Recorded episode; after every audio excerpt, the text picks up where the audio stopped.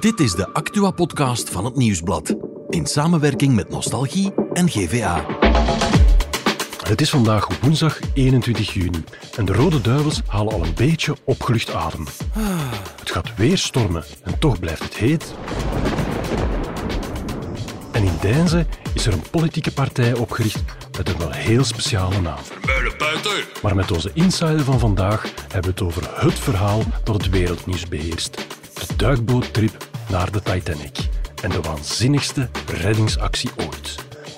Ik ben Bavo Vermeulen en welkom bij de Insider. Vandaag bellen we via een videoverbinding met Anton Goegebuur, al vijf jaar wetenschapsjournalist bij het Nieuwsblad. Welkom Anton. Dag Bavo. We zijn nu woensdagmiddag en er is één ding dat de hele wereld in de ban houdt. Dat is de zoektocht naar een duikbootje. En dat is zondag vertrokken met vijf mensen aan boord en ze gingen duiken naar het wrak van de Titanic.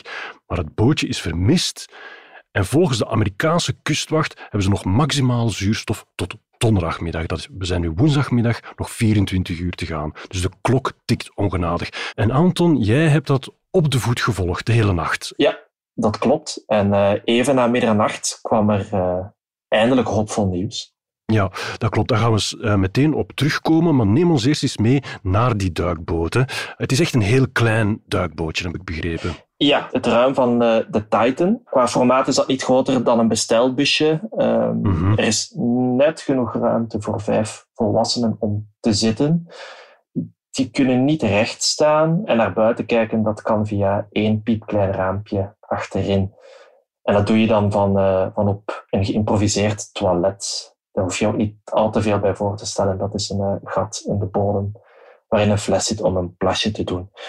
Je moet begrijpen, Bavo, zo, zo een tocht in, in deze duikboot is bedoeld voor een tiental uur, niet veel mm -hmm. langer. Ja, er zijn mensen die daar heel veel geld voor betalen, maar een luxe reisje is dat niet. Nee, absoluut niet. En ze nemen ook slechts uh, ja, een beetje drank, uh, wat snacks mee. Het idee is uh, drie uur naar beneden, een beetje eigenlijk naar de Titanic kijken, het indrukwekkende wrak, en dan in drie uur weer naar boven. Ja, en weten we in, in welke mate ze voorzien zijn op zo'n noodsituatie? Je zegt, ze hebben wat water en wat snacks mee. Moeten we ons daar ook zorgen over maken? Er is een noodrantsoen, maar veel belangrijker is natuurlijk uh, het zuurstof aan boord. Mm -hmm. Het bootje is voorzien om 96 uur maximaal eigenlijk onder water te kunnen uh, blijven of de bemanning in leven te houden.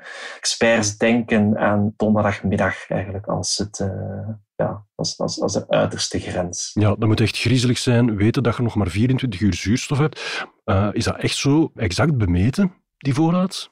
Nee, en dat is een beetje het probleem. Als zij veel babbelen, in paniek zijn, hyperventileren, wat allemaal niet ondenkbaar is natuurlijk, mm -hmm. gaat het, uh, ja, gaan de reserves veel sneller op. Anton, je hebt daarnet gezegd dat er na middernacht um, voor het eerst hoopvol nieuws gekomen was. Wat was dat precies? Klopt. Een uh, Canadees vliegtuig is erin geslaagd om kloppende geluiden op te vangen die zouden kunnen wijzen op, ja, op, op de bemanning die, die op de romp slaat. Um, om, te kennen te geven van we zijn nog in leven. Um, en die geluiden zouden ook om, om het half uur uh, waargenomen zijn. Dus een, een zeker ritme dat opnieuw uh, ja, erop zou kunnen wijzen dat, ja, dat het toch de bemanning is, dat het toch mensen zijn die, die dit geluid veroorzaken. Ja, um, er wordt vermoed dat het duikbootje Titan 3800 meter diep ging duiken. Hoe kunnen ze in godsnaam geluiden capteren van zo diep? Ja, en ik had het net over een vliegtuig die dan ook nog eens honderden meters in de, in de lucht hangt. Ja, exact. Wat ze hebben gebruikt zijn, zijn zogeheten sonarboeien. Ja. Eigenlijk hoogtechnologisch, maar iets wat al uh, gebruikt werd tijdens de Tweede Wereldoorlog om uh, Duitse U-boten op te sporen. Ja. Wat ze doen, is eigenlijk via een vliegtuig dus die sonarboeien uitgooien. Het heeft een beetje de vorm van een torpedo, duikt onder de golven en uh, ja, duikt eigenlijk naar beneden met een sonar aan boord. En die sonar uh, die kan eventueel dus geluiden uh, in, in de nabije omgeving oppikken. En dat zou hier dus gelukt zijn. Nu moeten we daar wel bij vertellen dat er sindsdien geen nieuws is. Dus dat er voorlopig nog geen teken is dat, dat de duikboot echt is gevonden. Ja, um, we hebben het nu gehad over die sonarboeien en die vliegtuigen, maar ik vermoed daar voor de kust in Canada dat er nog veel meer beweging is. Ja, er is nog van alles eigenlijk onderweg uh, naar, naar, deze plek. Hè. Het, het, is echt een afgelegen plaats in de Atlantische Oceaan, dus dat, dat vraagt wel tijd. En daarbij komt dat ja, de duikboot allicht op, op een kleine 4000 meter diepte ligt. En er zijn maar een handvol uh, ja, duikbootjes die, die zo diep kunnen gaan. Uh, dus dat is nu de race tegen de tijd die gevoerd wordt een eerste onderzeese robot die diep genoeg zou kunnen gaan, zou, pas komende nacht, uh, dus woensdagnacht, uh, aankomen. Mm En dat is dus heel, uh, heel kort dag eigenlijk. Ja, het is een hele moeilijke zoektocht onder zeer, zeer extreme omstandigheden. En de vraag blijft dan ook van, stel dat ze het bootje lokaliseren, zijn die mensen dan ook gered? Hoe krijgen ze dat naar boven getakeld? Dat is inderdaad de volgende uitdaging en een mogelijk nog, nog grotere uitdaging. Zo'n reddingsoperatie is, is nog nooit uitgevoerd op zo'n diepte. Uh, het vorige record is, is een dikke 480 meter. Dit is veel meer. De theorie is dat een robot of een, dus een onderzeese duikboot een, een reddingslijn of een reddingsballon zou kunnen vasthaken aan, mhm. aan de gestrande duikboot. En uh, op die manier zouden ze het naar, uh, naar het oppervlak kunnen takelen. Maar dat is dus theorie en in de praktijk uh, op zo'n diepte nog niet uh, uitgeprobeerd. Maar ik las ook, stel dat je ze aan het wateroppervlak krijgt, dan nog mag je ze niet gewoon uit die duikboot halen. Nee, inderdaad. Er is een, een Canadees marineschip dat een uh, decompressiekamer aan boord heeft. Ja. Dat is eigenlijk om te voorkomen dat de bemanning, als ze gered worden, dat ze, daar, eh, dat ze blijvende schade overhouden aan hun tijd eh, op de bodem. Hè. Dus uh, wanneer mensen lange tijd onder hoge luchtdruk staan, wat, wat momenteel het geval is op, op deze diepte, ja. nemen ze meer stikstof op dan normaal. Dat, dat kan leiden tot gasbellen in het bloed. En in het ergste geval kunnen die, die fataal zijn, die belletjes, zeker als ze de, ja, de hersenen bereiken. En een decompressiekamer ja. moet voorkomen dat, uh, dat zoiets gebeurt. Anton, er zitten vijf mensen in dat bootje. Hè. Dat is een trip die kost 250.000 euro. Maar er wordt vooral gekeken naar één man in dat bootje. Wie is dat? Ja, dat is de Stockton Rush. Uh, dat is de topman, de CEO van het uh, bedrijf OceanGate zelf. Mm -hmm. En waarom loopt hij zo in het vizier nu? Nu duiken allerlei verhalen op van een ex-werknemer, uh, onder meer uit 2018 al. Die werknemer ja. was nauw betrokken bij de bouw van, van, van deze duikboot bij de aflevering van de duikboot heeft hij eigenlijk zijn bedenkingen geuit uh, aan Stockton Rush zelf mm-hmm. over het gebrek aan veiligheidsvoorschriften. Uh, Heel concreet ging het om, uh, om, om, het raam dat wordt gebruikt. Eh, dat zou getest zijn voor een diepte op 1300 meter.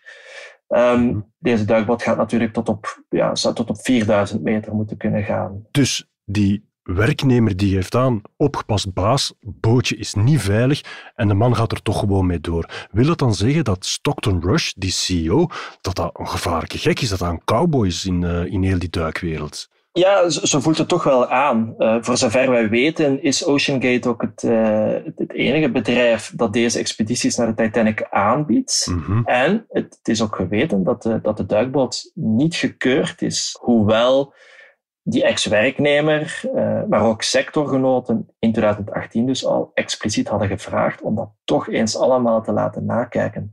En dat heeft hij niet gedaan? Nee, hij vond dat verspilling van middelen. En ik heb hier nog een citaat van hem liggen van vorig jaar. Toen zei hij al eens, uh, weet je, er zijn grenzen. Op een zeker moment is veiligheid pure verspilling. Um, dus met wat we nu weten is dat echt een verschrikkelijke quote, Anton. Dat is een man die er duidelijk niks om geeft en eigenlijk die mensen roekeloos in een avontuur heeft gestort. Ja, zo, zo, zo voelt dat nu wel aan. Nu, de man zit zelf ook aan boord, dus we gaan ervan uit dat hij toch wel enig vertrouwen moet hebben gehad in die duikboot. Mm-hmm. En ook zijn, zijn medeopvarenden waren wel op de hoogte dat het om een uh, experimenteel niet getest schip ging. Zij hebben daarvoor contracten moeten ondertekenen waarin ze eigenlijk aangeven ja, daarvan op de hoogte te zijn en, uh, en, en de risico's te kennen. Uh, en bij de risico's hoort ook uh, de dood. Als ik dus mag samenvatten van stel dat die mensen gered worden en daar bidt heel de wereld voor mee, dan is het verhaal nog lang niet gedaan. Dan komt die Stockton Rush echt wel in de wind te staan. Uh, ongetwijfeld. Dit zal nog een, heel lang staartje krijgen, uh, allicht in diverse rechtbanken tot procedures leiden. Oké, bedankt Anton voor je uitleg. Jij blijft dat van jouw kant volgen en wij doen dat dan op de site waar alles minuut tot minuut wordt opgevolgd. Als je wil weten hoe je best je pensioen opbouwt, kan je dat vragen aan je buurman. Tak 21 of 23 op lange termijn? Goh, ik zou eerst op korte termijn kijken. Naar die takken in uw nof, die hangen nu al een jaar over met een draad. Dus snoeit die een keer, hè? Dan gaan wij op lange termijn veel beter overeenkomen. Je kan er dus maar beter over praten met de experten van KBC. Via Kate en KBC Mobile, via KBC Live of gewoon op kantoor. Jouw leven, jouw plannen, jouw belegging. KBC beweegt met je mee. Gewoontegetrouw komt dan voor het andere nieuws de producer aanschuiven aan tafel. En dat is vandaag Bert. Hey Bert. Dag Bavo. Bert, gisteravond was het België-Estland en dat stond natuurlijk helemaal in de schaduw van de zaak Tedesco versus Courtois. Ja. die ruzie over die kapiteinsband. En het was er ook een beetje aan te zien aan de match. Het was verschrikkelijk. Ja, het was echt weer zoals in 1997, toen de duivels niet echt drie passen na, na elkaar konden geven naar elkaar. Ja, um, Estland is helemaal geen wereldploeg, in tegendeel. Mhm. Maar ze hadden echt nog wel lastig het eerste half uur. En dan is er gelukkig Romelu Lukaku die twee goals maakt in twee minuten. Ja. En de match was voorbij. Leefde kapitein. Leefde kapitein, ja, want dat was de grote discussie natuurlijk. Mm ja, Thibaut Courtois wou eigenlijk kapitein zijn als Kevin De Bruyne het niet is. Lukaku was dat dan tegen Oostenrijk. Heel veel gedoe rond. Ja, Lukaku heeft nu wel zijn waarde bewezen. En uh, over Courtois, ja, daar is nog wel een beetje over nagepraat. Het viel toch wel op dat uh, bijvoorbeeld Yannick Carrasco nog wel streng was voor zijn, voor zijn ja, Ja, dat vind ik toch wel opvallend. Dat ze daar allemaal vrij open zich kanten tegen hun, tegen hun ploegmaat. en elk geval, nu gaat de voetbalbond bemiddelen, hebben ze gezegd, tussen de bondscoach en Courtois. Voordeel is, in september pas is er een nieuwe interland, dus hebben tijd. Gisteravond, ook bijna gelijktijdig eh, met de match van de Rode Duivels, is er zeer veel regen gevallen op eh, een aantal plaatsen in Vlaanderen. En vooral uh, Wervik heeft het hard te verduren gekregen. Ja, dat is één wijk ja, volledig ondergelopen eigenlijk. Ja, en de miserie is nog niet voorbij. Nee, donderdag komt er opnieuw een, eh, een zware onweerszone op ons af. Het is zo dat die vooral voorzien is momenteel voor het oosten van het land, voor Limburg en voor een aantal uh, Waalse provincies. Uh, daar voorspellen ze misschien zelfs code rood. Dat mhm. betekent 100 liter water of meer per vierkante meter. Meer in het midden en naar het westen toe zal waarschijnlijk de schade veel meer meevallen. Dus deze keer blijven Oost- en West-Vlaanderen waarschijnlijk meer gespaard. Er is nog één verhaaltje dat ons rest, Bert, en het gaat over Deinzen. Daar is een politieke partij opgericht. VB uitroepteken. Ja, speciale naam, hè? Ja. ja. Toen ben ik aan een andere partij en dat is een beetje de bedoeling. Dat is een beetje de bedoeling, maar het is niet dezelfde afkorting. Het is de afkorting uh, van Vermeulen Buiten. Oké. En... Wat was jouw achternaam weer, Bavo? ik voelde mij al een beetje aangesproken. Maar waarom heet die partij zo? Ja, het slaat natuurlijk op burgemeester Jan Vermeulen van Deinze van de CD&V. En de partij is opgericht door Patrick Pins. Mm -hmm. um, een Deinze alom gekend om zijn winkel Pins Music Planet. Oké. Uh, nu, Patrick Pins is uh, zelf 60 jaar, ligt al een tijdje overhoop met de burgemeester, blijkbaar uh, rond een vergunningenkwestie, rond een shoppingcenter. Nu, um, hij woont zelf niet meer in Deinze. Hij woont in Monaco, maar hij heeft er zijn levenswerk van gemaakt om zoveel mogelijk procedures op te starten tegen burgemeester Jan Vermeulen. En nu dus ook een partij, namelijk VB, uitroepingsteken Vermeulen buiten. En dat lijkt me dan een uh, partij met één programmapunt. ja, blijkbaar wel. Nu, het straffe is, ik zeg het, die Patrick Pins die woont in, intussen in Monaco. Dus hij, hij, kan zelf niet op de lijst staan. Dus um, hij is nog een aantal kandidaten aan het zoeken. Nu, die naam, VB, uh, eh, is natuurlijk misschien ook wel tactisch gekozen. Zo hoopt hij misschien om enkele sujets die op zondagochtend niet zo fris aan de stembus komen, toch nog achter zich te scharen en die eigenlijk voor het Vlaams Belang willen stemmen. Wat een schitterend verhaal. Bert zegt dorpspolitiek. Enfin, schitterend verhaal. Het is dorpspolitiek ten voeten uit. Uh, dat is zo, ja. En ik heb meteen ook een nieuwe slogan voor deze studio. Vermeulen buiten. Vermeulen buiten! Oké. Toch bedankt Bert uh, voor je bijdrage. En morgen zijn we er opnieuw met een nieuwe Insider.